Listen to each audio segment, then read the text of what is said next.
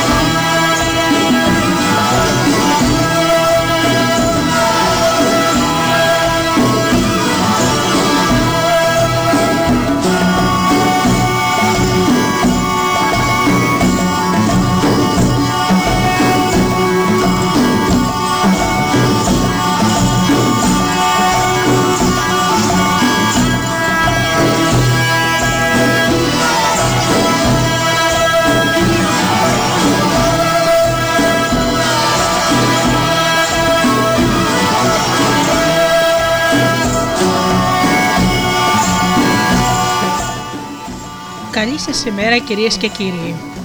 Είναι η εκπομπή Μύθοι και Πολιτισμοί με τη Γεωργία Αγγελή. Ζωντανά από το στούντιο Δέλτα, το ραδιόφωνο της καρδιάς μας.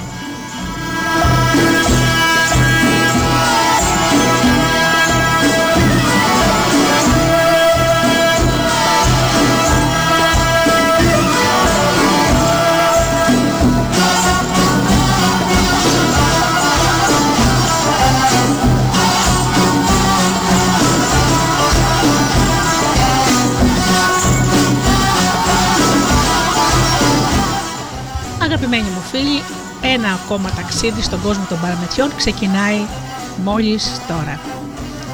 Αγαπημένοι μου φίλοι, σήμερα θα διαβάσουμε όμορφα ελληνικά παραμύθια από τις συλλογές του Γεωργίου Μέγα.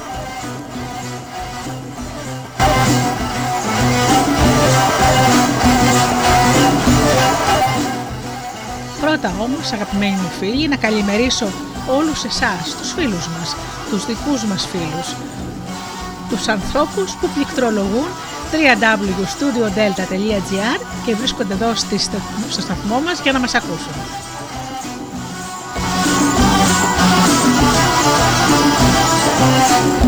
Καλημέρα και στους φίλους που μας ακούν από τις μουσικές συχνότητες τις οποίες φιλοξενούμαστε όπως είναι το Live 24.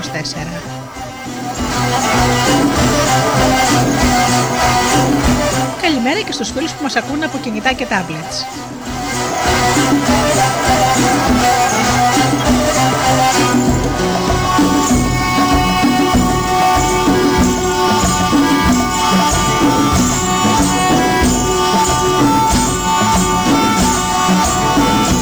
Και φυσικά την καλημέρα μου στους αγαπημένους μου συνεργάτες, τον Τζίμι, την Αφροδίτη και την Ωρα. Σήμερα λοιπόν θα ακουστούν και παραδοσιακά τραγούδια. Ξεκινάμε με ένα τραγούδι και μετά αρχίζουμε με τα παραμύθια μας.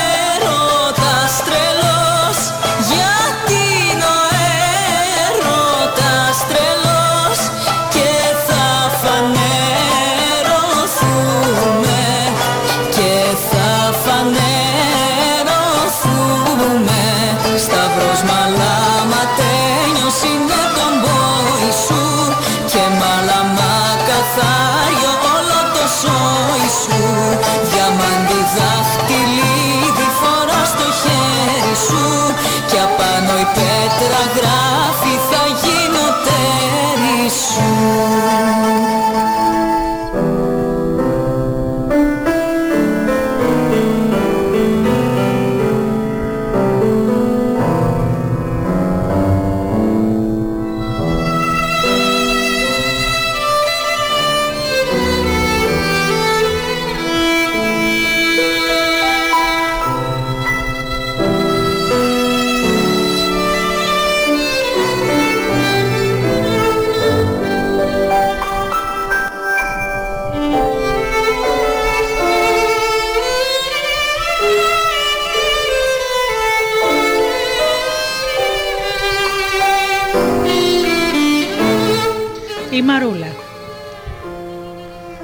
του παραμυθιού «Καλησπέρα της αφεντιάς σας». Μια φορά και ένα καιρό ήταν μια γυναίκα που δεν έκανε παιδιά και παρακαλούσε κάθε μέρα το Θεό να της δώσει ένα παιδί. Ένα πρωί που στεκόταν στο παραθύρι γυρνάει στον ήλιο και του λέει «Ήλιο μου κύριε μου, δώσ' μου ένα παιδί για να γίνει 12 χρονών, τότε έλα και πάρτο». Άκουσε τα παρακάλια της ο ήλιος και της έδωκε ένα κοριτσάκι όμορφο σαν το άστρο της αυγής και το έβγαλε μαρούλα. Και ήταν όλο χαρά που έκανε παιδί. Όσο μεγάλωνε η μαρούλα τόσο ομόρφινε και έγινε 12 χρονών. Μια μέρα που πήγε στη βρύση για νερό, τη βλέπει ο ήλιος και γίνεται παλικάρι και πάει κοντά της και της λέει: Να της να της πεις της μάνας σου εκείνο που μου έταξε πότε θα μου το δώσει; «Εμ ποιος είσαι εσύ» ρώτησε η Μαρούλα το παλικάρι. Και εκείνο της αποκρίθηκε «Πέσει της μάνα σου, έτσι και εκείνη θα καταλάβει ποιος είμαι». «Καλά, το λέω», είπε η Μαρούλα και φορτώθηκε τη στάμνα της και πάει στο σπίτι και λέει της μάνας της «Μάνα, στη βρύση που ήμουν με ήβρε ένα παλικάρι, μα εκείνο το παλικάρι. Τόσο όμορφο ήταν που έλαμπε σαν τον ήλιο. Εκείνο το πρόσωπό του και μου είπε πότε θα μου δώσεις εκείνο που τούταξες; Το ρώτησα ποιος είναι και εκείνος μου είπε πως θα τον καταλάβεις ποιος είναι. Και η μάνα της αναστένεξε και της είπε: Το ξέρω, κορίτσι, μου, αυτό το παλικάρι. Μόνο να το πεις, σαν σε ξαναβρει, πως ξέχασες να μου το πεις. Την άλλη μέρα πάει πάλι το κορίτσι για νερό. Κατεβαίνει και ο ήλιος και τη ρωτάει. Τον είπες στη μάνας σου εκείνο το λόγο. Ε, ξέχασα να το πω, του λέει εκείνη. Τότε ο ήλιος της δίνει ένα χρυσό μήλο και της λέει: Να αυτό το μήλο και βάλ το μέσα στον κόρφο σου. Και το βράδυ, όταν σε ξεντήσει η μάνα σου για να κοιμηθείς, θα πέσει το μήλο και θα θυμηθείς να της το πεις. Πηγαίνει η Μαρούλα με μια χαρά στο σπίτι και λέει της μάνας της: Κοίτα το παλικάρι που μου είπε να σου πω το τάμα που τούταξε, πότε θα του το δώσεις, με ήβρε πάλι και μου και αυτό το μήλο και με παρήγγειλε να το βάλω στον κόρφο μου και το βράδυ όταν με ξεδίσει να πέσει και να θυμηθώ να σου το πω. Σαν το έβρι, ας το πάρει, είπε η μάνα της, και έβαλε στο νου του να μην το ξαναστείλει πια το κόριτσι για νερό. Κάπως ο καιρό την έστειλε στο νερό η Μαρούλα. Α, ύστερα ξεθαρεύτηκε και την έστειλε. Σαν την είδε όμως ο ήλιος, και πάλι παλικάρι και κατέβηκε και τη ρώτησε τη Μαρούλα. Τι της είπε η μάνα της για το τάμα που το έταξε; Άλλα η Μαρούλα, σαν το βρει, είπε: Α το πάρεις. Την παίρνει τότε ο ήλιος στη Μαρούλα από το χέρι και την πάει μακριά στο παλάτι του που είχε εμπρός ένα ωραίο περιβόλι. Όλη τη μέρα ο ήλιος έλειπε και άφηνε τη Μαρούλα στο περιβόλι να παίζει. Και το βράδυ γυρνούσε πίσω στο παλάτι. Μα η καημένη η Μαρούλα, και ας είχε όλα τα καλά του κόσμου στο παλάτι του ήλιου, θυμόταν τη μάνα της και όλη τη μέρα καθόταν στο περιβόλι και έκλαιγε και έλεγε «Ως ψύχη και μαραίνεται της μάνας μου η καρδούλα, έτσι να ψυχομαγαρθούν του ήλιου τα μαρούλια. Κόψου δέντρο μου, κόψου». Και έβαζε τα χέρια της και μαντούσε τα μαγουλά της. Και μαραίνονταν τα μαρούλια και έπεφταν πάνω τα δέντρα από το κλάμα της μαρούλας. Έρχονταν το βράδυ ο ήλιος και έβλεπε τη μαρούλα με πρισμένα τα μάτια και κομματιασμένα τα μάγουλα. Ποιος έκαμε έτσι, μαρούλα μου; Της γειτόνισε ο πετεινός, ήρθε και πάλεψε με το δικό μας και πήγα να τους ξεχωρίσω και με τζαγκρούνισε. Την άλλη μέρα η Μαρούλα κάθισε στο περιβόλι και άρχισε πάλι να κλαίει και να σκίζει τα μαγουλά της και να λέει: Ω ψύχη και μαραίνεται τη μάνα μου η καρδούλα, έτσι να ψυχομαραθούν του ήλιου τα μαρούλια. Κόψου δέντρο μου, κόψου. Και μαραίνονταν τα μαρούλια και πέφτανα τα δέντρα κάτω. Έρχεται το βράδυ ο ήλιος, την ευλέπει πάλι με κομματιασμένα μάγουλα.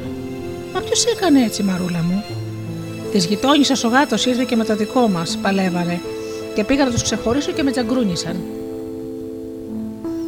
Πάει και τ' άλλο πρωί η Μαρούλα στο περιβόλι και σαν κάθισε θυμήθηκε τη μάνα της και έκανε πάλι τα μαγουλά της ολοέματα και έκλαιγε και έλεγε «Ως ψήγε και μαραίνεται της μάνας μου καρδούλα, έτσι να ψυγομαραθούν του ήλιου τα μαρούλια. Κόψου δέντρο μου, κόψου». Μαράθηκαν λοιπόν όλα τα μαρούλια. Έπεσαν και όλα τα δέντρα και απόμενα το περιβόλι ξύλο κούτσουρο.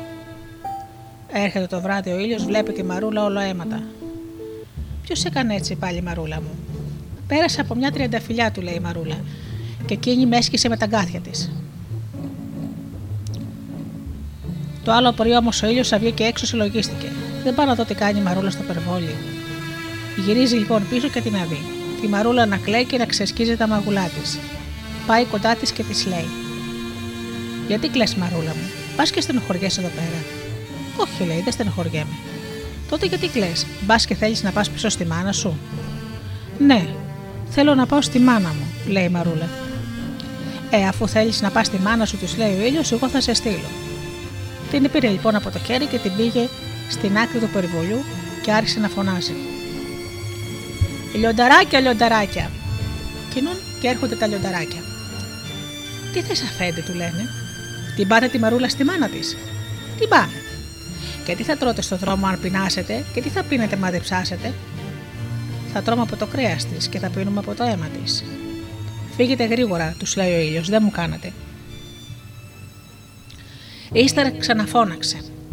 Αλεπουδάκια, αλεπουδάκια. Κινούν και έρχονται οι αλεπούδες. Τι θες, Αφέντη, του λένε. Την πάτε τη μαρούλα στη μάνα της. Την πάμε. Και τι θα τρώτε στον δρόμο άμα πεινάσετε, και τι θα πίνετε μα ψάσετε. Θα τρώμε από το κρέας της και θα πίνουμε από το αίμα της. Φύγετε γρήγορα από εδώ τους ήλιο και ύστερα ξαναφώναξε. Ελαφάκια, ελαφάκια. Κινούν τα ελάφια και έρχονται τρέχοντας. Τι πάτε τη μαρούλα στη μάνα της, την πάμε. Και τι θα τρώτε στον δρόμο σαν πεινάσετε και τι θα πίνετε σαν διψάσετε. Δροσερό, δροσερό χορταράκι και καθαρό, καθαρό νεράκι. Να έχετε την ευχή μου, τους λέει ο ήλιος. Και ανεβάζει τη μαρούλα στα κέρατα ενός ελαφιού. Τη στολίζει με φλουριά και τη στέλνει στη μάνα της. Πήγε, πήγε το ελάφι, πείνασε. Βρίσκει ένα κυπαρίσι και λέει: Σκύψε κυπαρίσι να βάλω πάνω τη μαρούλα, Έσκυψε το κεπαρίσι και έβαλε τη μαρούλα. Εγώ της λέει το ελάφι. Θα πάω λιγάκι να αποσκήσω και ύστερα θα έρθω να σε πάρω. Μα μη φωνάξεις, παρά μονάχα αν τύχει να με χρειαστείς για να μπορέσω να βοσκήσω. Καλά, του λέει η Μαρούλα, πήγαινε. Στο κυπαρίσι από κάτω ήταν ένα πηγάδι και εκεί κοντά καθόταν μια λάμια με τρεις θυγατέρε και έστειλε τη μια της θυγατέρα να της φέρει νερό από το πηγάδι. Εκείνη λοιπόν, μόλις έσκυψε να ρίξει το κουβά στο πηγάδι, είδε το πρόσωπο της Μαρούλας που καθευτιζόταν στο νερό και θάρεψε πως ήταν το δικό της. Πετάει το κουβά και γύριζε σπίτι της. Έφερες νερό, τη ρωτάει η μάνα της. Τέτοια κόρη που με εγώ και με στέλνεις για νερό. Η μάνα της απόμεινε. Στέλνει τη δεύτερη στο πηγάδι, μα και αυτή μόλις είδε το πρόσωπο της Μαρούλας μέσα στο νερό, το πέρασε για δικό της.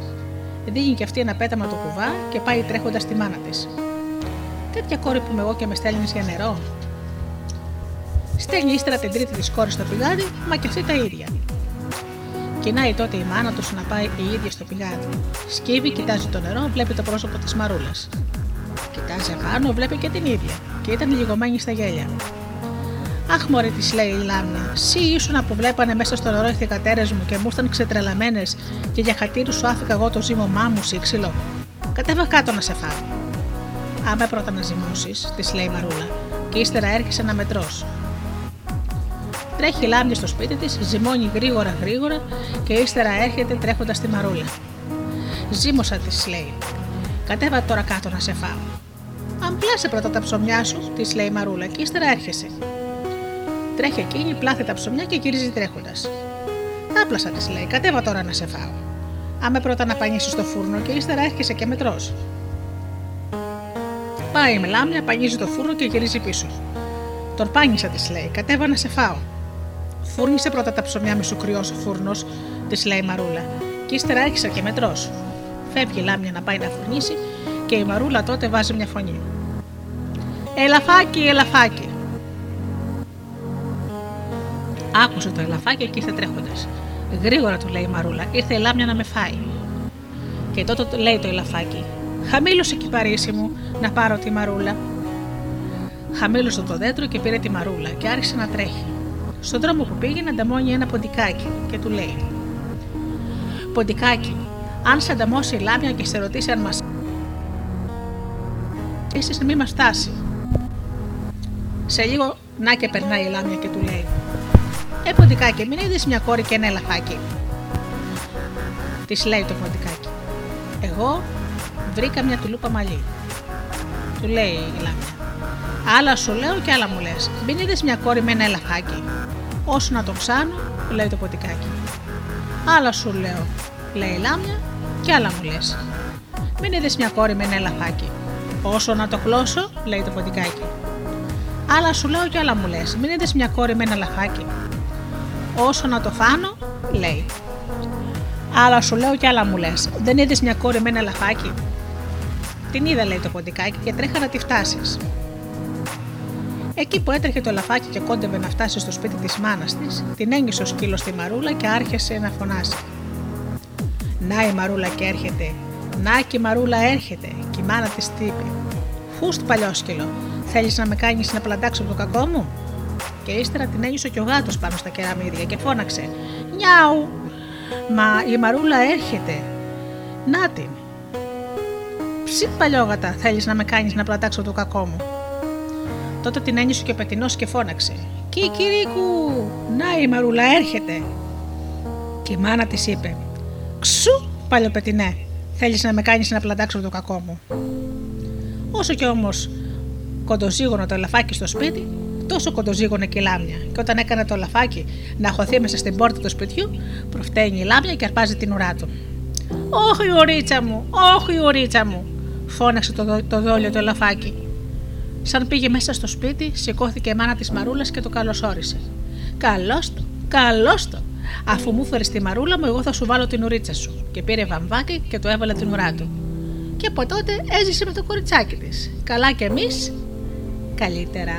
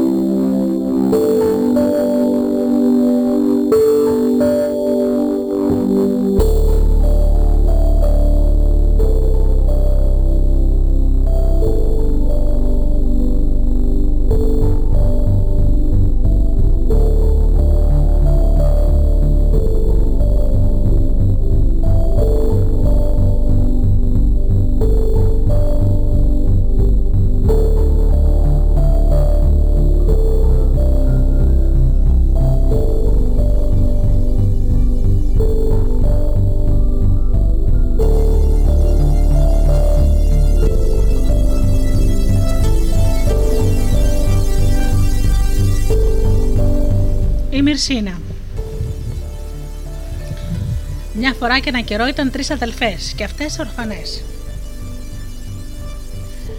Δεν είχαν ούτε μάνα ούτε πατέρα.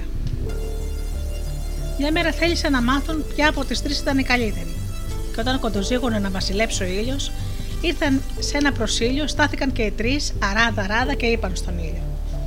Ήλιο μου προσήλιο μου, από εμάς τις τρεις, ποια είναι η καλύτερη; Και ο ήλιος είπε και μια καλή και η άλλη καλή. Μα η τρίτη, η μικρότερη, ακόμα καλύτερη. Σαν τα άκουσαν αυτά οι μεγαλύτερες αδερφές, ένα και ένα δαγκάθηκαν και γύρισαν στο σπίτι φαρμακομένες. Την άλλη μέρα αυτές οι δύο βάλαν τα καλά τους, στολίστηκαν και την καημένη τη μικρή που την έλεγαν Μυρσίνα την άλλαξαν με τα πιο χειρότερα και λερωμένα και πήγαν πάλι να ρωτηθούν στον ήλιο. Και άμα βγήκαν στο προσήλιο, είπαν πάλι: Ήλιο μου, προσήλιο μου, από εμάς τις τρεις, ποια είναι η καλύτερη; Και ο ήλιος είπε πάλι: Και μια είναι καλή και η άλλη καλή. Μα η τρίτη, η μικρότερη, ακόμα καλύτερη. Σαν άκουσαν οι αδελφές της Μυρσίνας, σαν ζεματισμένες, απόμειναν και γύρισαν στο σπίτι καταφρονεμένες. Πάλι την τρίτη μέρα ρώτησαν και ο ήλιος πάλι τα ίδια τους είπε. Τότε πια αναγκάστηκαν και άναψαν και κάηκαν και οι δυο από τη ζήλια και βουλεύτηκαν να την χάσουν την κακόμερη, την κακόμερη τη Μυρσίνα. Η μάνα μας έχει τόσα χρόνια που πέθανε και ταχιά θα σηκωθούμε συντάχα, συντάχα να πάμε να την ξαναχώσουμε. Μόνο θέλει να τα ετοιμάσουμε από σπερί όλα, γιατί η μάνα μας είναι πολύ μακριά θεμένια πάνω στο βουνό και θέλει να κινήσουμε πολύ ταχυνό. Και η δόλια η Μυρσίνα το πίστεψε και την άλλη τη μέρα πήραν ένα πρόσφορο και ένα πινάκι κόλληβα και κίνησαν να πάνε να ξαναχώσουν τη μάνα τους. Περπάτησαν, περπάτησαν και έφτασαν μέσα σε ένα μεγάλο δάσος και πήγαν από κάτω από μια οξιά. Τότε είπε η μεγάλη: Να, εδώ είναι της μάνας μας το μνήμα. Φέρτε το, στέρνο, το στένο σκέπαρο να το σκάψω. Αχ, είπε η άλλη. Διά τι κάναμε, ξεχα... Με τι να σκάψουμε, ούτε δικέλη ούτε στενοσκέπαρο πήραμε. Αν τώρα τι θα κάνουμε.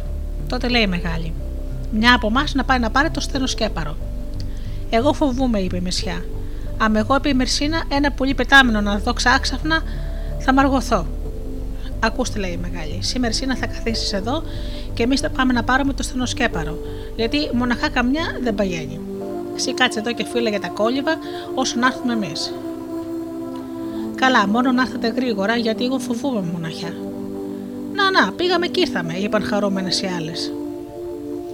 Η δόλια η Μερσίνα καρτέρεσε, καρτέρεσε, όσο που βασίλεψε ο ήλιος. Τότε, σαν είδε πως πήρε να ανοιχτώσει και πως απόμενε μονάχη μέσα στο βουνό, άρχισε να κλαίει. Και από τα πολλά τα κλάματα τη λυπήθηκαν ως και τα δέντρα, και μια ουσιά της είπε: Μην κλαις κορίτσι μου, Μόνο να κυλήσεις αυτή την κουλούρα που έχεις και όπου σταθεί εκεί να πας να μείνεις και μην φοβάσαι τίποτα. Τότε η Μυρσίνα κυλά την κουλούρα και τρέχει κατά πόδι της. Εδώ να σταθεί, εκεί να σταθεί η κουλούρα, χωρίς να καταλάβει η Μυρσίνα, κατέβαινε σε ένα λάκκο. Και να και βλέπει μπροστά της ένα σπίτι και μπαίνει μέσα. Σε αυτό το σπίτι καθόταν 12 αδέλφια, οι μήνες. Και έτσι όλη τη μέρα γύριζαν στον κόσμο και μόνα τα χαργά ερχόταν στο σπίτι. Και τώρα που ήρθε η Μυρσίνα δεν ήταν κανένας εκεί. Τότε η Μυρσίνα ανασκουμπώνεται για μια φορά, παίρνει τη σκούπα, καθαρίζει όλο το σπίτι και κάθεται ύστερα και μαγειρεύει ένα όμορφο φαγί.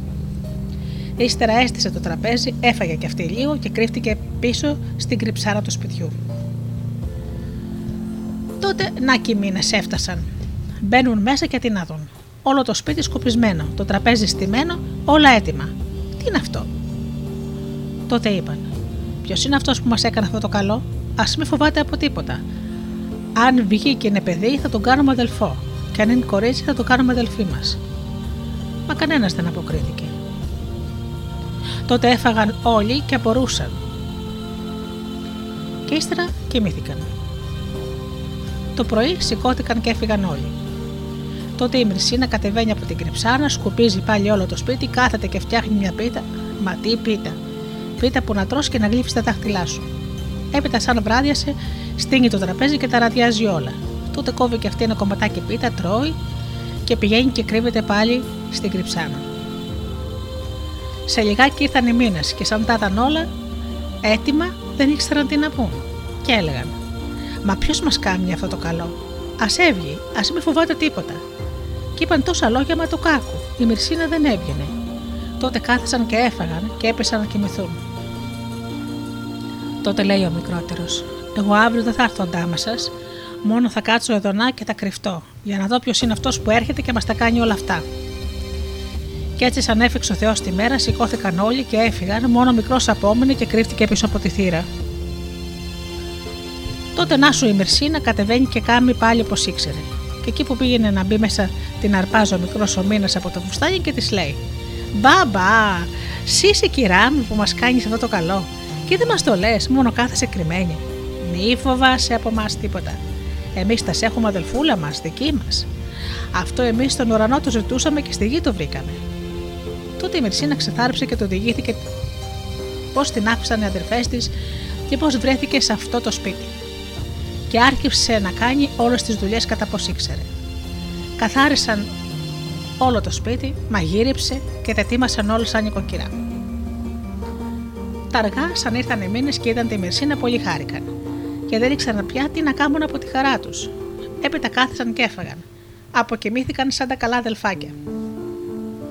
Συντάχα σηκώθηκαν και είπαν στη Μερσίνα. Αδελφούλα, κάμε κατά πώ ξέρεις και το βράδυ θα μας δεις τι αδέρφια είμαστε.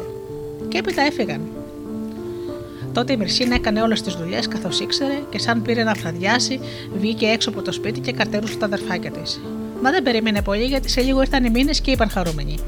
Καλή αδερφούλα, καλώς ορίσατε, αδέρφια μου. Πώς πέρασε, πώς πέρασες σήμερα; Καλά, εσείς, εμείς, μη ρωτάς για μας. Εσύ αν πέρασες καλά και εμείς καλά. Ελάτε τώρα μέσα και μη στέκεστε ολόρθιοι. Είστε τόσο αποσταμένοι και το τραπέζι είναι στημένο. Αλήθεια, Μρυσίνα, καλά τα λες, να φάμε, γιατί πολύ πίνουμε σήμερα. Τότε ήρθαν μέσα και καθίσαν στο τραπέζι, και σαν ξέφεγαν, τότε να βλέπεις. Ο ένας έδωσε στη Μυρσίνα μαλαματένια σκουλαρίκια, ο άλλος ολόχρυσο φόρεμα και είχε μέσα και ντυμένα τον ουρανό μετάστρα. Άλλοι δυο της έφεραν φουστάνια που είχαν και ντυμένη τη γη με τα χορτάρια και τη θάλασσα με τα ψάρια. Άλλος άλλα, που να τα ακούσει κανείς και να θαρεί πως είναι παραμύθι. Κι έτσι η Μυρσίνα περνούσε με τους μήνες καλύτερα. Οι αδερφέ της ανάμεθαν πως η Μυρσίνα ζει και είναι καλά, έσκασαν από τη ζούλια τους και βουλεύτηκαν να τη φαρμακώσουν. Ένα και ένα φτιάξαν μια τούρτα φαρμακομένη. Και ήρθαν στη Μυρσίνα. Τότε μόλις είχαν φύγει και οι μήνες. Και τάκ τάκ χτυπούν τη θύρα. Ποιος είναι, αποκρίνεται από μέσα η Μυρσίνα. Μπα Μυρσίνα, τόσο γρήγορα μας ξέχασες. Άνοιξε και είμαστε οι αδελφές σου. Σκοτωθήκαμε να σε γυρεύουμε στο βουνό. Αχ, οι αδελφούλες μου, είπε η Μυρσίνα. Και ένα-ένα άνοιξε και τη αγκάλιζε και άρχισε να κλαίει. Τότε εκείνες είπαν: Αμ τι έπαθες, Μερσίνα, Εμείς μάνι μάνι πήγαμε στο σπίτι, πήραμε το στέρνο σκέπαρο και ήρθαμε να σε βρούμε. Εδώ γυρεύουμε, εκεί γυρεύουμε και η Μυρσίνα πουθενά. Τότε είπαμε. Η Μυρσίνα, σαν απόμενα μοναχιά, φοβήθηκε και θα πέρασε κανένας άνθρωπος και πάει με αυτόν σε κανένα χωριό. Και τι να τα πολυλογούμε, Μυρσινούλα, εμάθαμε ύστερα πως είσαι εδώ. Και να μας, ήρθαμε να σε δούμε. Μα καθώς βλέπουμε, καλά είσαι, αδελφούλα μου. Καλά, τι να πω, όχι και καλύτερα. Και εμείς το βλέπουμε. Μοντήρα καλά να με το κονίσει από εδώ αφού σ' αγαπούν τόσο πολύ. Εμείς τώρα θα φύγουμε. Και γιατί δεν κάθεστε; Α, όχι, είμαστε πιαστικέ. Άλλη φορά. Έχει για μερσίνα. Στο καλό. Εμείς θα ερχόμαστε συχνά να σε βλέπουμε. Πα, είδες, ακόμα λίγο θέλαμε και να τα στοχίσουμε. Να πάρε αυτή την τούρτα. Είναι από εκείνες που κάναμε για το σχόριο της μάνας μας. Να τη φά, να και χωρέσει τη μανούλα μας. Και η Μυρσίνα την πήρε και σαν έφυγαν αυτές, έκοψε ένα κομματάκι στο σκυλάκι που είχε. Και ένα και ένα το καημένο το σκυλάκι ψόφισε. Τότε η Μερσίνα κατάλαβε πως η τούρτα ήταν φαρμακομένη και πως οι αδελφές της ήθελαν να την φαρμακώσουν και δεν την έφαγε. Την έριξε μες στο φούρνο και κάηκε. Έπειτα, σαν πέρασαν κάμποσε μέρες, οι αδελφές της Μερσίνας έμαθαν πως δεν φαρμακώθηκε η Μερσίνα και πήραν ένα φαρμακομένο δαχτυλίδι. Και ήρθαν πάλι στη Μερσίνα, χτυπούν τη θύρα και η Μερσίνα δεν της ανοίγει. Τότε αυτές είπαν: Άνοιξε η μυρσίνα μου και έχουμε να σου πούμε ένα λόγο. Να σου φέραμε ένα δαχτυλίδι της μάνας μας, γιατί όταν πέθανε ήσουν το μικρό και δεν ήξερες από τίποτα. Και η μάνα μας, όταν πένθυνσκε επάνω στο ψυχομάχημα, είπε: Κατάρα σα αφήνω αυτό το δαχτυλίδι να το δώσετε στη μυρσίνα σαν τρανέψη. Και εμείς δεν θέλουμε να κολλαστούμε τώρα που μεγάλωσες πια. Λοιπόν, πάρε το δαχτυλίδι σου. Τότε η Μυρσίνα άνοιξε το παράθυρο και πήρε το δαχτυλίδι και μόλις το έβολε ένα και ένα απόμενε σαν πεθαμένη. Το βράδυ ήρθαν οι μήνες και σαν είδαν τη Μυρσίνα πεθαμένη άρχισαν τα κλάματα που αντιλαλούσαν τα πλάγια. Και ύστερα από τρεις μέρες την πήραν και την έντυσαν στα χρυσά. Την έβαλαν σε ένα μαλαματένιο σεντούκι και την είχαν μέσα στο σπίτι. Ύστερα από κάμποσο καιρό πέρασε από εκεί ένα Βασιλόπουλο. Και σαν είδε το σεντούκι, πολύ του άρεσε και το ζήτησε από τα παιδιά. Και αυτά στην αρχή δεν ήθελαν να το δώσουν.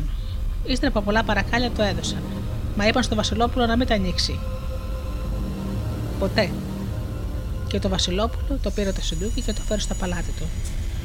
Και μια μέρα ήταν άρρωστο βαριά και κόντευε να πεθάνει. Και γυρίζει και λέει της μάνας του: Μάνα, εγώ θα πεθάνω και δεν ξέρω τι έχει αυτό το σεντούκι μέσα. Φέρτε να τα ανοίξω, μόνο εσείς να βγείτε όλοι έξω. Και σαν βγήκαν όλοι έξω, ανοίγει το σεντούκι και την έδει. Τη Μυρσίνη στα ολόκληρα αντιμένη και τόσο όμορφη που σαν και πεθαμένη φαινόταν σαν άγγελος. Τότε το Βασιλόπουλο απόμεινε να την κοιτάζει. Και σαν ήρθε στον εαυτό του, είδε το δαχτυλίδι που είχε η Μυρσίνα και είπε: Για να δω το δαχτυλίδι. Έχει κανένα γράμμα και να καταλάβω πώς την έλεγαν αυτή τη δόλια. Και μόλις το έβγαλε, αμέσως αναστήθηκε η Μυρσίνα και ξεπετάχθηκε από το σεντούκι και άρχισε να λέει: Πού είμαι, ποιος με έφερε εδώ; Α, εδώ δεν είναι το σπίτι μου. Πού είστε, αδελφάκια μου; Εγώ με τώρα ο αδερφός σου, είπε το Βασιλόπουλο, και βρίσκεσαι μέσα στο βασιλιά του παλάτι. Και ύστερα της είπε όλη την ιστορία. Πως την αγόρασε μαζί με το σεντούκι από τους μήνες και πως ήταν μέσα πεθαμένη. Και άμα έβγαλε το δαχτυλίδι, ζωντάνεψε. Τότε η Μερσίνα θυμήθηκε τις αδερφές της και είπε: Αχ, ρίγα μου, αυτό το δαχτυλίδι ρίξτε μες στη θάλασσα, γιατί είναι φαρμακωμένο και μαγεμένο. Αυτό μου το έφεραν οι αδερφές μου, και άμα το έβαλα, αμέσως φαρμακώθηκα και απόμενα κατά πώ με βρήκες. Τότε το Βασιλόπουλο είπε στη Μερσίνα να του διηγηθεί όλη την ιστορία της, και σαν την άκουσε, οργίστηκε πολύ και είπε: Αυτές τις αδερφές σου στην άκρη του κόσμου να είναι, θα τις έβρω, και εγώ ξέρω τι θα τις κάνω. Μη ρίγα μου, να ζεις, είπε η Μερσίνα. Άστες, μην της κάνεις τίποτα. Α το βρουν από το Θεό. Τότε ο Ρίγας καταπράινε. Και σαν πέρασε η αρρώστια του, ευθύς παντρεύτηκε με τη Μερσίνα και ζούσαν μια χαρά. Σαν να μεθαν πάλι οι αδελφές της πως η Μερσίνα ζει και πήρε άντρα το Βασιλόπουλο, τότε πια δεν της χωρούσε ο τόπος από τη ζήλια. Και ήρθαν στο παλάτι να τη φαρμακώσουν. Μπαίνουν μέσα και ρωτούν έναν άνθρωπο. Πού είναι η Βασίλισσα Μερσίνα, εμείς είμαστε οι αδελφές της, με αυτήν ήρθαμε να δούμε. Σταθείτε, είπε ο άνθρωπος, να ρωτήσω μέσα, γιατί χωρίς την άδεια του Βασιλιά μπορεί, δεν μπορεί κανείς να δει τη Μερσίνα. Τότε ήρθε και είπε του στο Βασιλόπουλο. Βασιλιά μου ήρθαν δύο κορίτσια και λένε πως είναι οι αδερφές της Μερσίνας της Βασίλισσας και θέλουν να τη δουν. Έχουν την άδεια. Τότε το Βασιλόπουλο λέει σε έναν που του παραστεκόταν. Γρήγορα, αυτά τα κορίτσια να τα πάρετε και να τα εξαφανίσετε όπως ξέρετε, γιατί αυτές ήρθαν να φαρμακώσουν τη Βασίλισσα Μερσίνα. Τότε παίρνουν και τις δύο τις καλές τη αδερφές και τις έκαναν δεν ξέρω. Αυτό που μόνο ξέρω πως από τότε ούτε φάνηκαν ούτε ακούστηκαν πια πουθενά. Και έτσι ζούσαν και βασίλευαν και η Μυρσίνα και το Βασιλόπουλο και όλος ο κόσμος την είχε στο στόμα για την ομορφιά της και τα καλά που έκανε. Και πήγα κι εγώ στο παλάτι και την είδα την Μυρσίνα. Και όταν έφυγα μου έδωσε μια αρμαθιά φλουριά και ερχόμουν στο σπίτι μου. Και εκεί που περνούσα όξω από τη Μελάχρω στο σπίτι, να και βγαίνει ο σκύλος της και αρχίζει να με κυνηγά. Τότε κι εγώ για να γλιτώσω έριξα τα φλουριά και τα πήρε ο σκύλος και έφυγε. Μόνος εσεί τα χιάτα σαν ξημερώσει να πάρετε μια κουλούρα και να πάτε να τη ρίξετε στο σκύλο της Μελάχρω για να σας δώσει τα φλουριά.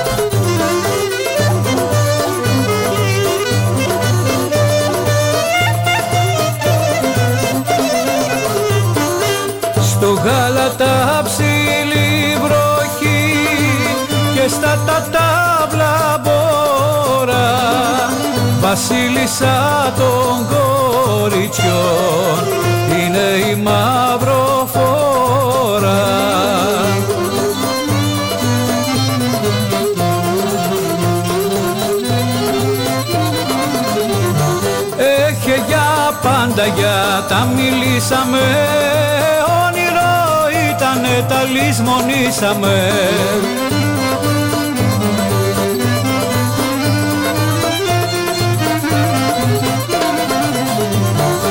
Στο γάλατα θα πιω κρασί Στο πέρα θα μεθύσω Και μέσα στο γεντίκουλε Κοπέλα θα αγαπήσω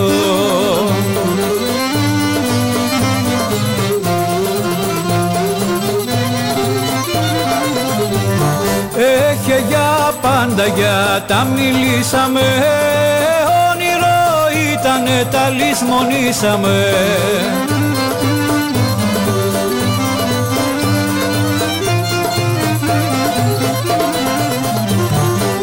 Γεντίκουλε και θαραπιά τα τάβλα και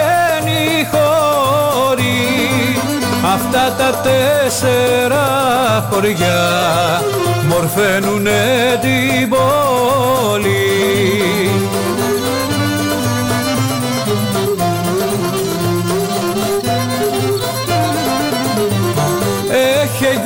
Πάντα για τα μιλήσαμε. Όνειρο ήτανε τα λησμονήσαμε. Έχει για πάντα για τα μιλήσαμε μεταλλισμονήσαμε.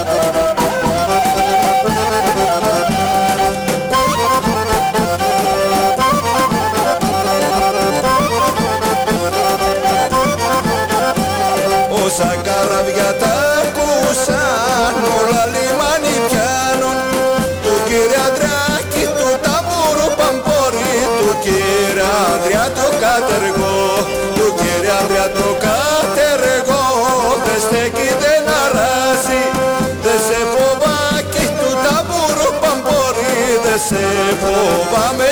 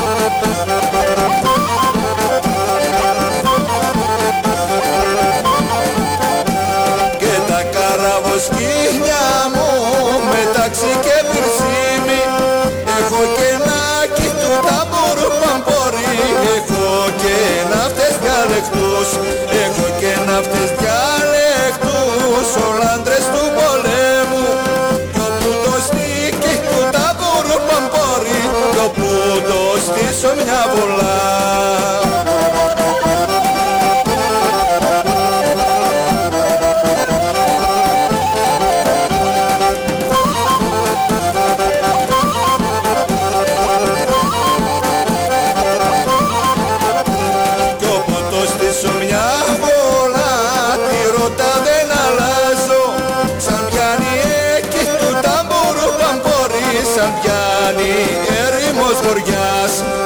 Κάνει ερημός χωριάς μα η σαντρα και μη ζητάκι του τα παμπόρι και μη ζητάλασσα πανιά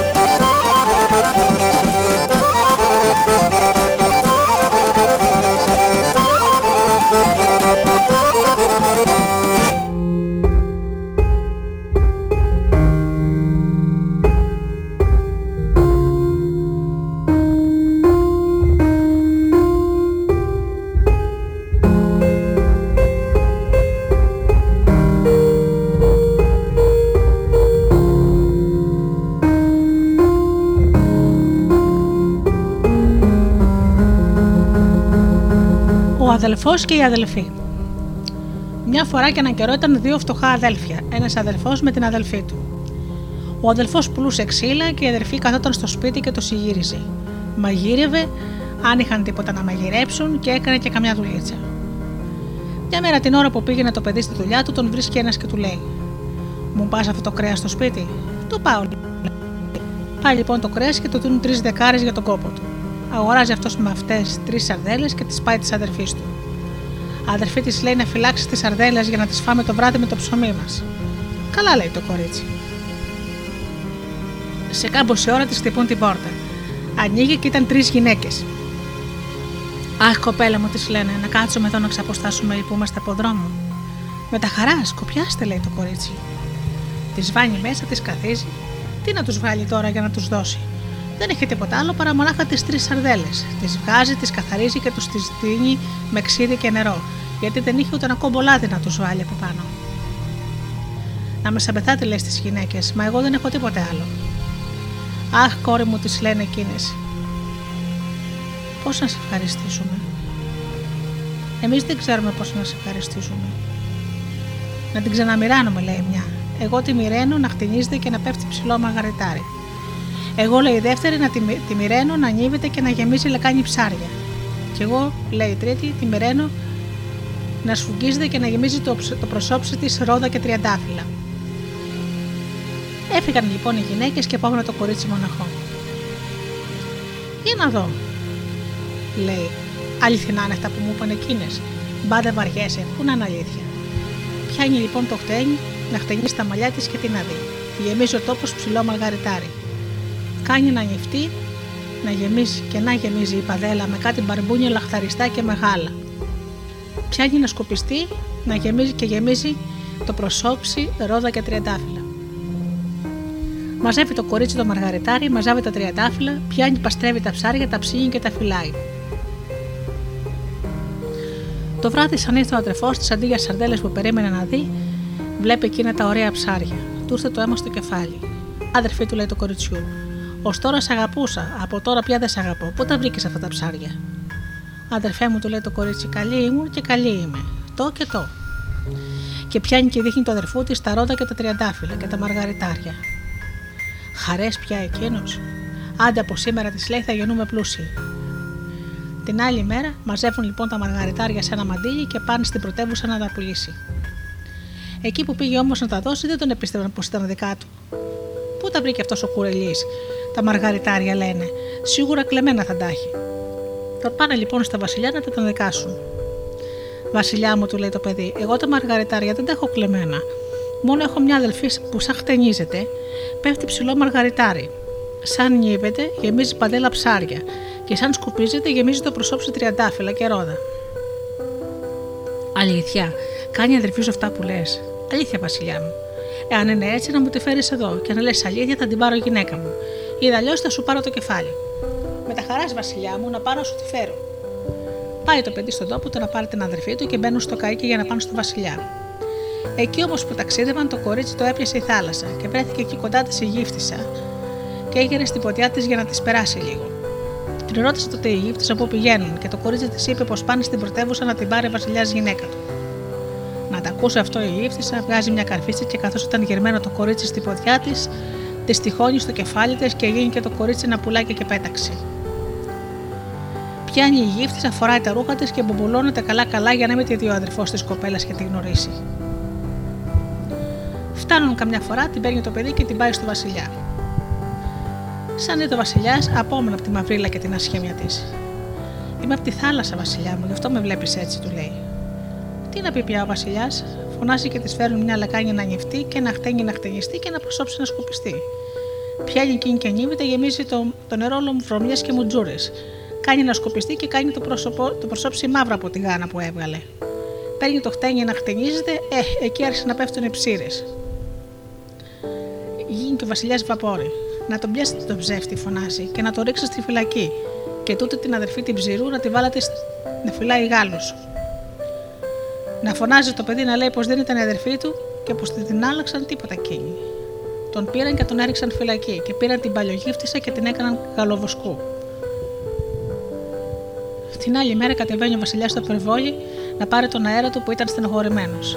Και έρχεται ένα ωραίο πουλάκι και κάθεται πάνω σε ένα κλαδί και από πάνω του άρχισε να τα κελαϊδάει και να λέει: Εγώ με εκείνο το πουλί, εκείνο το πουλάκι, που χτενιζόμουν και πέφτε όλο μαργαριτάρι, που ενυβόμουν και έπεφταν τα ψάρια στη λεκάνη και σκουπιζόμουν και έπεφταν τριαντάφυλλα και ρόδα. Τα ακούει αυτό ο Βασιλιάς και του φάνηκε πολύ παράξενο. Φωνάζει ο Βασιλιάς στον Πρεβεράρη και του λέει: Να βάλετε κλουβιά και να πιάσουμε εκείνο το πουλάκι που έρχεται και κελαϊδεί έτσι παράξενα. Βάζουν λοιπόν κλουβιά την άλλη μέρα και πιάνουν το πουλάκι. Το πήρε ο Βασιλιάς στα χέρια του και το χάιδευε. Και καθώ του χάιδευε το κεφαλάκι του, κάνει έτσι μία και πιάνει το δάχτυλό του την καρφίτσα. Την τραβάει και παρουσιάζεται μπροστά του το κορίτσι που σάστησε ο Βασιλιάς από την ομορφιά του. Εγώ με του λέει η γυναίκα σου, και άλλη είναι μια παλιογύφτησα που πήγε να με καταστρέψει. Πιάνει, χτενίζεται και γεμίζει ο τόπος ψηλό μαργαριτάρι. Νύβεται και γεμίζει λεκάνη ψάρια. Σκουπίζεται και πέφτανε από το προσώψη τριαντάφυλλα και ρόδα. Πρόσταξε τότε ο Βασιλιάς και της έφεραν βασιλικά ρούχα και την έντυσαν και την έβαλαν σε ένα χρυσό θρονί και της έδωσαν και ένα χρυσό μήλο για να παίζει. Βγάνουν τον αδερφό από τη φυλακή και τη γύφτησα την πήραν και την έκαναν κομμάτια.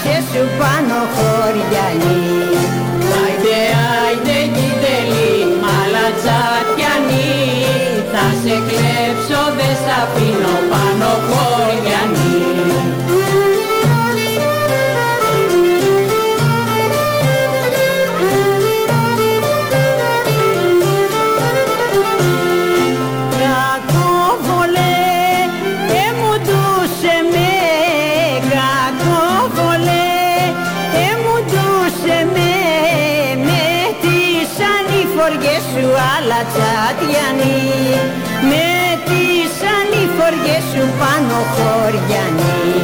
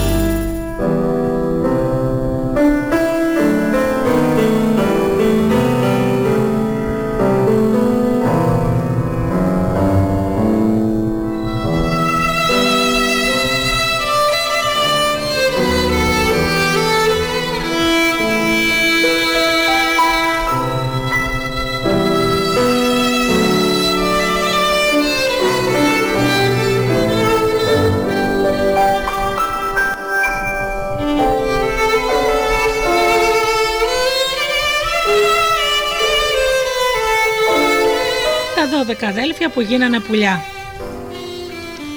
Μια φορά και έναν καιρό ήταν ένας βασιλιάς και είχε 13 παιδιά, 12 γόρια και ένα κοριτσάκι.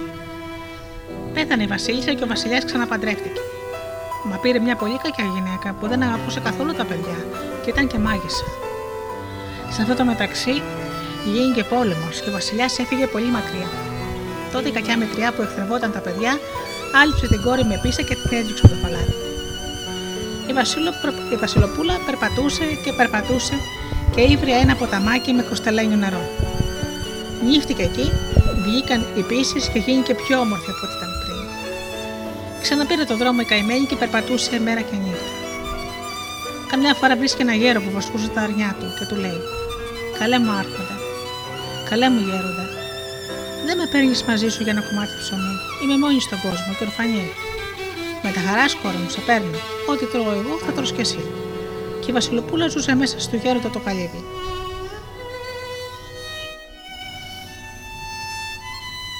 Μια μέρα της λέει ο γέρος: Εδώ, κόρη μου, κάθε βράδυ γίνεται ένα παράξενο πράγμα κοντά στο ποτάμι.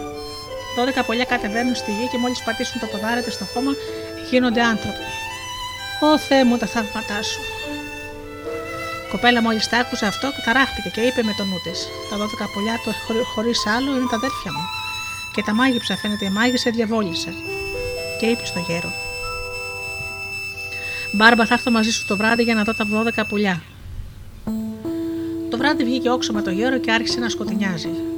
Είδε τα δώδεκα πουλιά να κατεβαίνουν από τον ουρανό και να κράζουν λυπητερά. Μόλις πάτησε στη γη, έγιναν αμέσως άνθρωποι. Ήταν και τα αδέρφια της Μεσολοπούλας. Αυτή αμέσως τα εγνώρισε και τα αδέρφια της την γνώρισαν.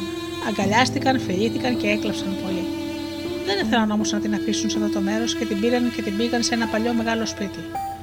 Εκεί έμειναν όλη την νύχτα και το πρωί ξαναγίναν πουλιά και πέταξαν στον ουρανό. Μια μέρα η κοπέλα βγήκε να μαζέψει χόρτα και να μαγειρέψει και να φάει το βράδυ με τα αδέρφια της. Γιατί τα αδέρφια της κάθε βράδυ πήγαιναν σε αυτό το παλιό σπίτι και καθόταν όλη τη νύχτα με την αδελφή τους. Εκεί λοιπόν που μάζευε χόρτα ακούει μια φωνή. Ιχ, ανθρώπου που ψυχή δεν φαίνεται. Κανείς δεν λέει να με θυμηθεί. Γυρίζει η Βασιλοπούλα και βλέπει μια γριά που καθόταν σε ένα βράχο. Πάει κοντά και της λέει: Τι θέλεις, Θιά, βγήκες για χόρτα; Δώσ' μου το καλάθι σου να στο γεμίσω με τρυφερά χορταράκια. Η γριά ευχαριστήθηκε με την καλή καρδιά της κοπέλας και της λέει: Κακομήρα μου, κακομήρα μου, τι έχεις να τραβήξεις. Αλλά μην φοβάσαι γιατί πέρα δεν θα, θα, να βγεις. Κοπέλα Βασιλόπουλα παραξενεύτηκε άμα άκουσε αυτά τα λόγια. Μην παραξενεύει, καλή μου Βασιλοπούλα, γιατί τα μέσα της καρδιάς σου όλα τα ξέρω. Όλα. Ξέρω τα μάγια που έκανε με τρία στα αδέρφια σου, για να ξαναγίνουν άνθρωποι να κάνεις αυτά που θα σου πω. Θα βγαίνεις όξο πολύ αυγή με το φεγγάρι και θα μαζεύεις αγριόχορτα και με αυτά θα, θα πλέξεις 12 φορεσιές, χωρίς όμω να μιλάς. Θα σου μιλούν, αλλά εσύ δεν θα απαντάς. Και άμα τις τελειώσεις, θα τις ρίξεις πάνω στα πουλιά και μόνο μια αυτά θα γίνουν πάλι άνθρωποι. Έτσι να κάνεις. Βασιλοπούλα έκανε όπως της είπε η γριά. Όλη τη νύχτα έκοβε αγριόχορτα και όλη τη μέρα έπλεκε και τσιμουδιά δεν έβγαζε. Πήγαιναν τα αδέλφια της στα πουλιά που τη νύχτα γινόταν άνθρωποι, της μιλούσαν και αυτή δεν μιλούσε. Τη ρωτούσαν και δεν απαντούσε. Καθόταν όλη τη νύχτα και το πρωί κακοκαρδισμένα ξαναπετούσαν στον ουρανό και όλο έκαγαζαν. Λυπητερά. Μια μέρα λοιπόν, άμα είναι τύχη καλή, που σε πάει και που σε φέρει, βγήκε ένα Βασιλόπουλο να κυνηγήσει. Και εκεί που προχωρούσε με το σκύλο του, έφτασε στο παλιό το σπίτι. Ο σκύλος μπήκε μέσα στο σπίτι και ξαναβγήκε και κουνούσε την ουρά του και γάβιζε. Και ξαναμπήκε μέσα. Το Βασιλόπουλο παραξενεύτηκε. Σου λέει κάτι τρέχει για να μπαίνει και να βγαίνει ο σκύλος από το σπίτι. Πάει μέσα και βλέπει μια πανέμορφη κοπέλα να πλέκεται αγριόχορτα. Τη μιλάει και αυτή τσιμουδιά. Το Βασιλόπουλο νόμιζε πως ήταν παθιασμένη και δεν μπορούσε να μιλήσει. Φωνάζει τους ανθρώπους που είχε συνοδεία και διατάσσει να τη βάλουν πάνω στο άλογο και να την πάνω στο παλάτι. Και έτσι και έγινε. Την πήγαν στο παλάτι. Το Βασιλόπουλο την άλλη μέρα πήγε στον πατέρα του και του είπε: Πατέρα, εγώ αγάπησα μια κοπέλα και είναι βουβή. Δεν μιλάει. Αλλά εγώ την αγάπησα και θέλω να την κάνω γυναίκα μου. Και ο Βασιλιάς του είπε: Αφού την αγάπησες, χίλια με τα χαράς να την πάρεις. Την βάλα λοιπόν την κοπέλα μέσα σε μια κάμαρα και ένα σωρό υπηρέτες να την υπηρετούν. Αλλά αυτή όλο και έπλεκε και δεν σταματούσε καθόλου. Άμα τελείωσε όμως τις 11 φορεσιές, τελείωσε και το χόρτο. Τότε αυτή βγήκε αυγή αυγή έξω στην αυγή του παλατιού και έκοψε χόρτα και άρχισε πάλι να πλέκει. Οι άνθρωποι του Βασιλιά την είδαν τη νύχτα που βγήκε και έκοβε χορτάρια και πάνω στο Βασιλιά και του λένε: Βασιλιά μας πολύχρονα, αυτή η κοπέλα που θέλει το Βασιλόπουλο να πάρει γυναίκα είναι η μάγισσα και όλους εδώ θα σας μαγέψει. Βγαίνει έξω τη νύχτα με το φεγγάρι και κόβει χορτάρια. Να φυλαχτείτε πολύ χρονομένα μου Βασιλιά, μη σας κάμε κανένα κακό. Και είπε ο Βασιλιάς: Θα παραφυλάξω και θα δω. Και πράγματι, τη νύχτα παραφύλαξε. Η κοπέλα έλαντε αναποδιά, άμα κόντευε να τελειώσει και την τελευταία φορεσιά τελείωσε το χορτάρι. Βγήκε έξω να κόψει πάλι χορτάρι. Την είδε ο Βασιλιάς που παραφύλαγε και αμέσως χωρίς να χάσει καιρό διατάζει να τη ρίξουν στη φυλακή και ύστερα σκόπευε να τη σκοτώσει σαν να ήταν μάγισσα. Αυτή τίποτα δεν την ένοιασε. Όλο έπλεκε μέσα στη φυλακή ακόμη. Έφτασε η μέρα που θα τη σκότωναν και θα την έγιγαν σουντανή. Τα πουλιά τα αδέρφια της τα έμαθαν τα γινόμενα και πήγαν στο παράθυρο της φυλακής και έκλαιγαν και έκραζαν υπερπισμένα. Σε μια στιγμή όμως που αυτή τελείωσε και την τελευταία φορεσιά, της πετάει όλα από το παράθυρο της φυλακής πάνω στο καθένα πουλί και μόνο μια αυτά γίναν άνθρωποι. Τότε αυτή που δεν μιλούσε, εμίλησε και ζήτησε να την πάνε στο Βασιλιά. Την πήγαν λοιπόν και, τις, και τα είπε όλα, ένα προς ένα. Και όλοι έκλαψαν από τα μαρτύρια που τράβηξε η όμορφη Βασιλοπούλα. Επήραν στο πελάτη και τα 12 αδέρφια και ήταν όλοι μια χαρά. Προπάντων το Βασιλόπουλο και ετοίμασαν το γάμο τους. Ο Βασιλιάς προσκάλεσε στο γάμο όλους τους Βασιλιάδες. Προσκάλεσε και τον πατέρα της Βασιλοπούλας που γύρισε στο μεταξύ από τον πόλεμο και ήταν θλιμμένος που έχασε 13 παιδιά. Η μάγισσα γυναίκα του, άμα γύρισε από τον πόλεμο, του είπε πως τα παιδιά τα ήβρε μια αρρώστια και πέθαναν όλα. Ο Βασιλιάς έστειλε μήνυμα στον άλλο Βασιλιά που επάντρευε το γιο του και του είπε: Σαν μεγάλωσε, εγώ δεν θα έρθω στον πόλεμο. Τι να κάνω να έρθω αφού έχασα τα 13 παιδιά μου. Μόνο να πεθάνω παρακαλώ αλλά τον καλούσαν και τον ξανακαλούσαν. Τον ζάλισε και κακιά η γυναίκα του που ήθελε και σεριάνια, άιτε να πάμε και άιτε να πάμε και ξεκίνησαν και πήγαν. Έγινε ο γάμος με όλα τα μεγαλεία.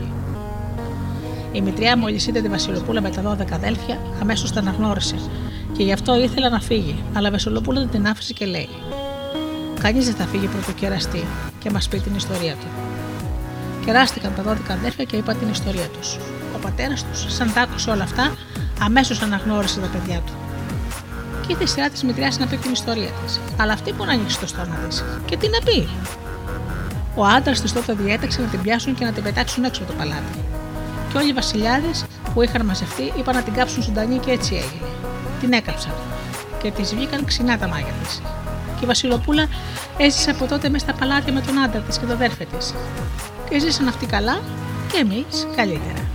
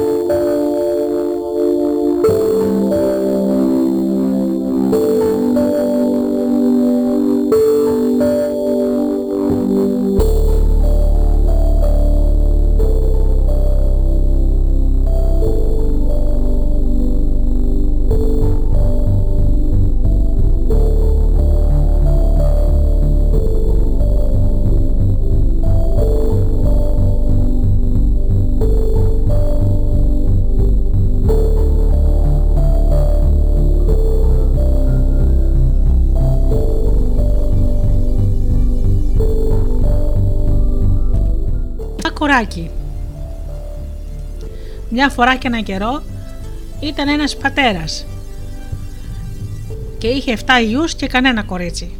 Κάθε μέρα παρακαλούσε το Θεό να του στείλει μια θυγατέρα για να έχει θάρρος στα στερνά του. Ο Θεός τον άκουσε και του στείλε και μια θυγατέρα. Μα ήταν πολύ αδύνατο πλάσμα. Για να δυναμώσει και να γίνει καλά έπρεπε να τη βουτήξουν στο νερό από μια πηγή. Έστειλε λοιπόν τους γιους του να πάνε να του φέρουν ένα σταμί νερό, μα εκείνοι έσπασαν το σταμί στον δρόμο και φοβούνταν να γυρίσουν πίσω. Περιμένει ο πατέρας τους και η μάνα τους, περιμένει, μα τίποτα. Τότε πια θύμω ο γέρος και λέει: Την κατάρα μου να έχουν, να γεννούν μαύρη κοράκι. Δεν είχε τελειωμένο το λόγο του και 7 μαυροκόρακοι επέταξαν επάνω από το σπίτι. Μετά νιώσε αμέσως ο πατέρας για την κατάρα που έδωσε, μα τι όφελος, χίλια μετανιώματα, ένα άσπρο και πάλι κρίμα τάσπρο, λέει ο λόγος. Δεν μπορούσε πια να πάρει την κατάρα πίσω. Απόμειναν μόνο με το θηλυκουδάκι. Αυτός όσο ήταν μικρό δεν ήξερε πως είχε αδέλφια. Μα σαν μεγάλος άκουσε μια μέρα τη γειτόνισσα να λέει: Καλά είναι τούτη η ώρα. Μα τι θα βγει που έγινε αφορμή και χαθήκαν τα αδέρφια της. Αυτή, άμα άκουσε αυτά τα λόγια, πήγε αμέσως και ρώτησε τη μάνα της: Μάνα, είχα εγώ αδέλφια και, χαθή... είχα αδέλφια και χαθήκανε. Η μάνα της είδε πως δεν μπορούσε να της κρύψει την αλήθεια και έκασε και της είπε όλη την ιστορία. Ένα πρωί χάνουν την κοπέλα. Είχε φύγει να πάει να βρει τα αδέρφια της. Εγώ δεν μπορώ να ζω καλά και τα αδέρφια μου να δυστυχούν, είπε το κοριτσάκι. Παίρνει λοιπόν ένα δαχτυλίδι που είχε η μάνα της και πήγαινε. Και πήγαινε, ήσαμε που έφτασε στην άκρη του κόσμου. Εκεί βρήκε τον ήλιο, μα δεν μπορούσε να σταθεί γιατί ήταν πολύ ζεστός και έφυγε αμέσως και πήγε στο φεγγάρι. Μα το φεγγάρι μόλις μπήκε μέσα άρχισε να μυρίζεται τον αέρα και να λέει: Ανθρώπινο κρέας μου μυρίζει. Η κοπελούδα σηκώνεται αμέσως και φεύγει και από εκεί και πάει και στα άστρα. Αυτά την υποδέχονται όμορφα και καλά και την ρώτησαν τι, τι θέλει; Εγώ πάω να βρω τα αδέρφια μου, που τα χάσα έτσι και έτσι.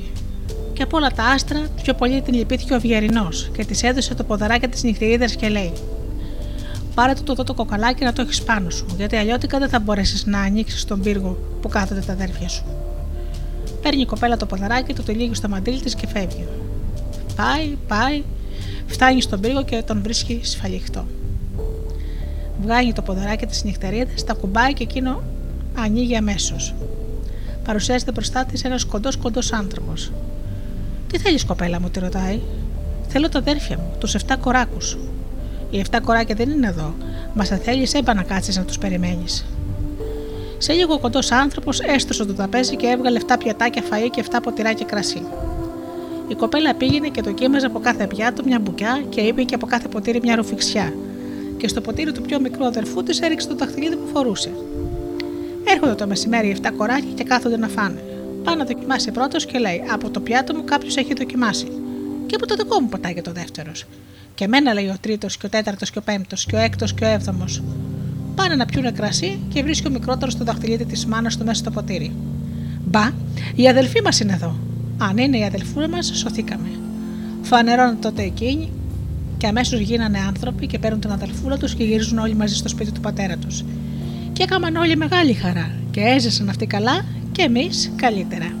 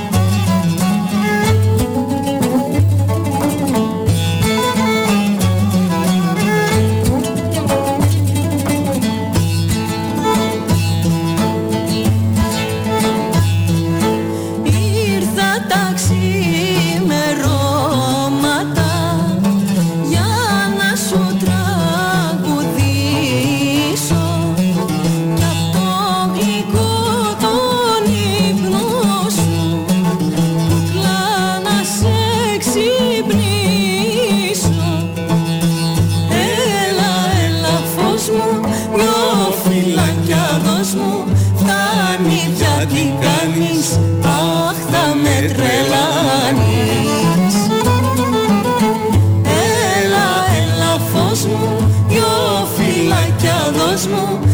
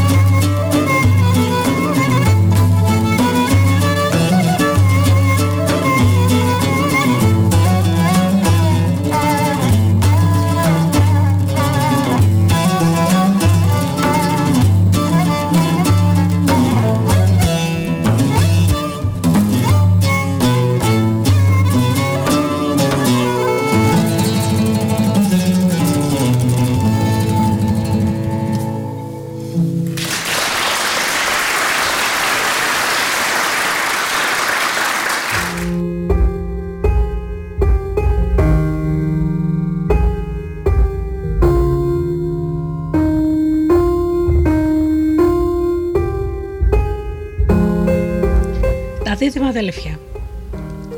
Ήταν ένας ψαράς που δεν αποκτούσε παιδιά. Μια μέρα περνά μια γριά, βλέπει τη γυναίκα του ψαρά και της λέει: Τι τα θέλεις τα καλά που έχεις και παιδιά δεν έχεις; Έτσι θέλεις ο Θεός, κυρά μου, της είπε η γυναίκα του ψαρά. Δεν θέλεις ο Θεός, παιδί μου, της είπε η γριά, μόνο άντρα σου, γιατί αν έπιανα το χρυσό ψάρι θα αποκτούσε τα παιδιά. Έτσι να πεις στο αντρό σου το βράδυ που θα έρθει, να πιάσει το χρυσό ψάρι, αν θέλεις να κάνετε παιδιά. Και να το κάνετε έξι κομμάτια. Ένα κομμάτι να φας εσύ και ο άντρας σου και δύο και θα κάνετε δύο παιδιά. Ένα κομμάτι η σκύλα θα κάνει δύο σκυλιά. Ένα κομμάτι η φοράδα και θα κάνει δύο πουλάρια. Ένα να βάλετε από το ένα το, το πεζούλι και από το άλλο και θα φετρώσουν δύο κυπαρίσια. Το βράδυ, σαν ήρθε ο άντρας της, το το ομολόγησε όλα αυτά. Και αυτός πήγε και έπιασε το ψάρι και έκαναν καθώς είχε διδάξει η γριά.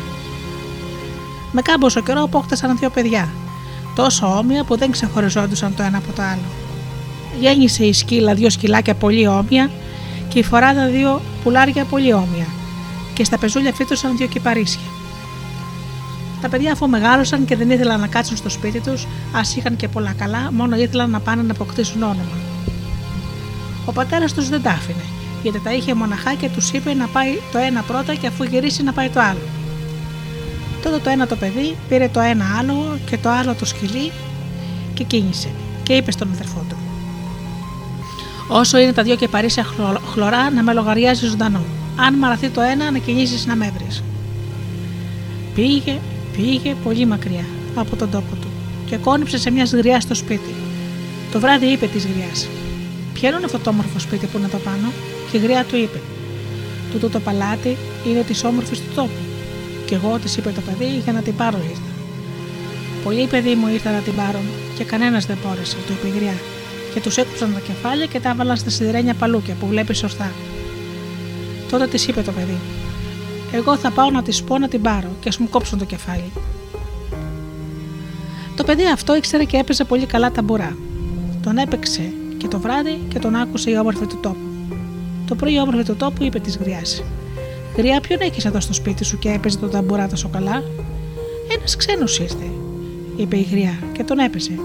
Να το πεις να έρθει να τον, να τον ανταμώσω.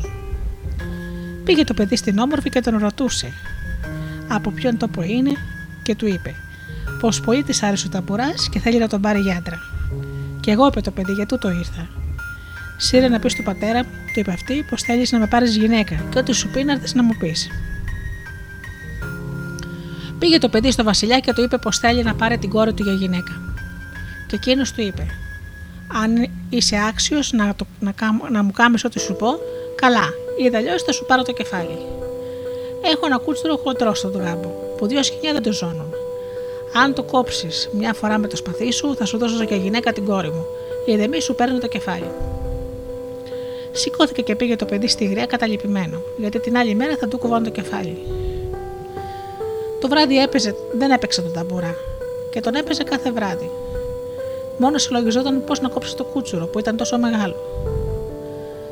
Σαν δεν άκουσε η όμορφη το ταμπουρά, του φώναξε. Γιατί δεν, παίζεις, γιατί δεν παίζεις απόψε το ταμπουρά, μόνο είσαι συλλογισμένος. Και το παιδί της τα ομολόγησε όλα όσα το είπε ο πατέρας της. Και γι' αυτό στενοχωριέσαι. Παίξε τον ταμπουρά σου, να γλεντήσουμε λίγο και αύριο το πρωί έλα εδώ. Έπαιξε τον ταμπουρά το παιδί όλο το βράδυ και γλέντισαν και το πρωί σαν έφεξε, του έδωσε η όμορφη μια τρίχα από τα μαλλιά της και του είπε να τη δέσει στο σπαθί του και να κόψει το κούτσουρο. Πήγε το παιδί εκεί που ήταν το κούτσουρο και με μια σπαθιά το έκοψε. Και το είπε ο πατέρας της. Ακόμη ένα θα σου πω να κάνεις και θα σου δώσω την κόρη μου για γυναίκα. Να, να καβαλικέψεις ένα άλογο και να πας τρεις ώρες δρόμο και να έχεις στα χέρια σου δυο μαστραπάδε γεμάτος νερό. Και αν δεν χύσει μια στάλα, θα σου δώσω την κόρη μου για γυναίκα. Ή αλλιώς θα σου πάρω το κεφάλι. Πάλι το παιδί πήγε καταλυπημένο στη γριά και την έπαιξε τον ταμπουρά. Πάλι το φώναξε όμορφη και του είπε: Γιατί δεν παίζεις ταμπουρά; Τότε της ομολόγησε αυτά που του είπε ο πατέρας της. Και εκείνη του είπε: Να μην χολοσκάς, μόνο να παίξεις ταμπουρά και το πρωί να έρθεις από εδώ. Το πρωί πήγε η όμορφη, πήγε, πήγε και η όμορφη του έδωσε ένα δαχτυλίδι. Και το είπε να το βάλει μέσα στο νερό και θα παγώσει και έτσι δεν θα χυθεί. Τότε το παιδί έκανε καθώς το είπε και δεν χύθηκε νερό. Και αφού δεν χύθηκε, του είπε ο πατέρας της: Ακόμα ένα λόγο θα σου πω και ύστερα δεν σου λέω άλλο. Έχω έναν αράπη και αύριο να παλέψετε και αν τον νικήσεις να πάρεις την κόρη μου. Τότε το παιδί πήγε χαρούμενο στη γριά και ολογλέδια ήταν. Τότε του φωνάζει όμορφη και του είπε: Κάτι χαρούμενος είσαι απόψε. Τι σου είπα πατέρας μου και είσαι χαρούμενος; Και το παιδί της είπε: Μου είπε να παλέψω αύριο με έναν αράπη και έχω ελπίδα να τον νικήσω γιατί άνθρωπος είναι και αυτός, άνθρωπος είμαι κι εγώ. Αυτό είναι το χειρότερο, το είπε η όμορφη. Για το αράπη είμαι εγώ και μου δίνουν ένα ποτό και γίνομαι αράπης. Μόνο αύριο να πας στο παζάρι να πάρεις 12 βουβαλοπέτσια, να ντύσεις το λογό σου και να και τούτο το μαντίλι. Όταν έρχομαι κατά πάνω σου να μου το δείχνεις, για να μου έρχεται λίγο στο νου να μην σε σκοτώσω. Και να δοκιμάσεις να χτυπήσεις το αλογό μου ανάμεσα στα φρύδια και να σκοτώσεις το αλογό μου και με νικάς και εμένα τότε.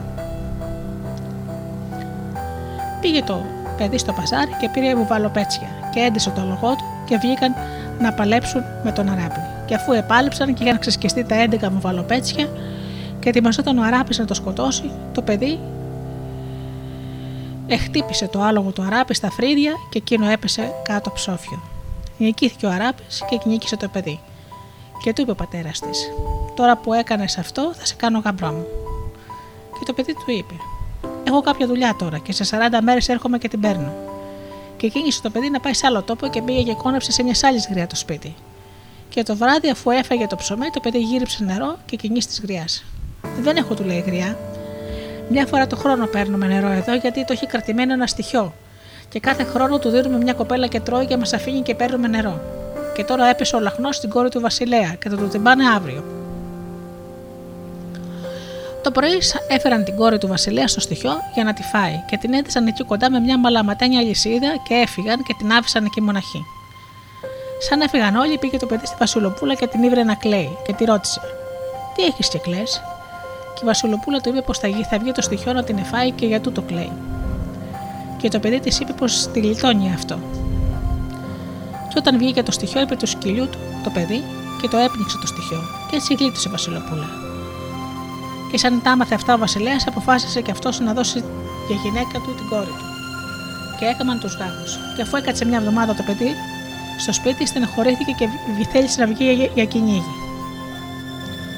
Ο Βασιλέας δεν το άφηνε, αλλά δεν μπορούσε να τον φαστάξει. Του είπε να πάρει κοντά του και δούλους, μα δεν θέλησε και πήρε μόνο το αλογό του και το σκυλί του.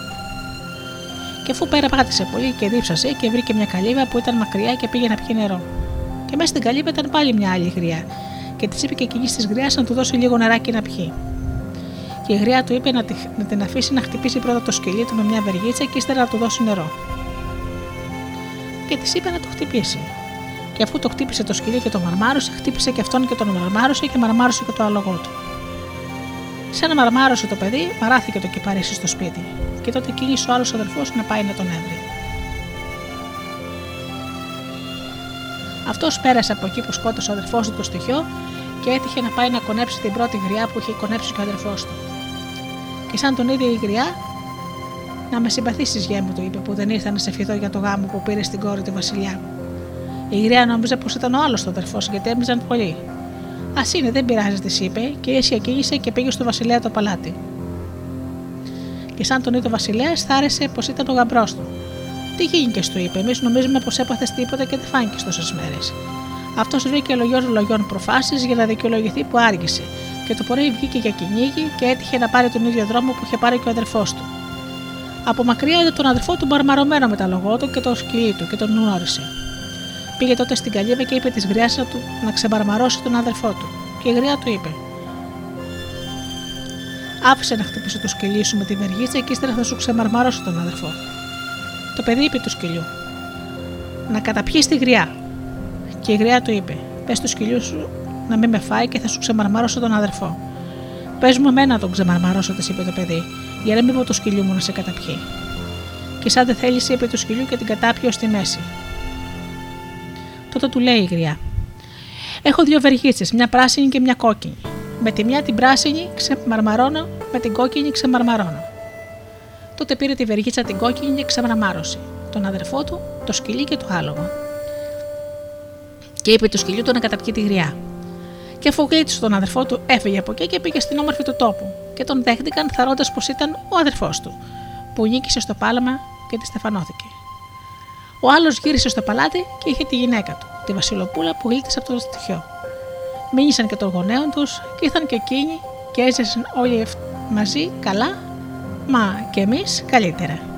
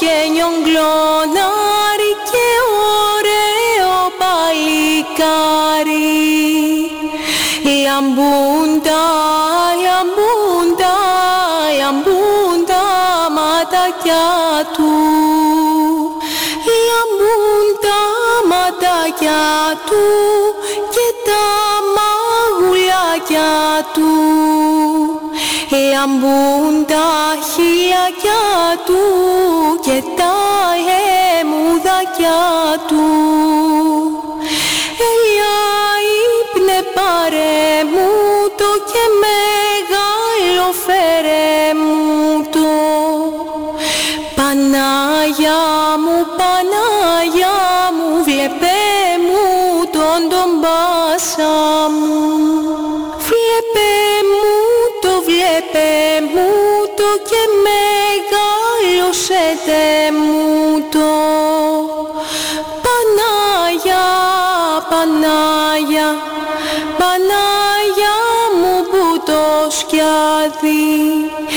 Πανάγια μου που το σκιάδι βλέπε τον πρωί και βράδυ Πανάγια, Πανάγια, Πανάγια μου που το βάτι Πανάγια μου που το βάτι βλέπε τον και κομμάτι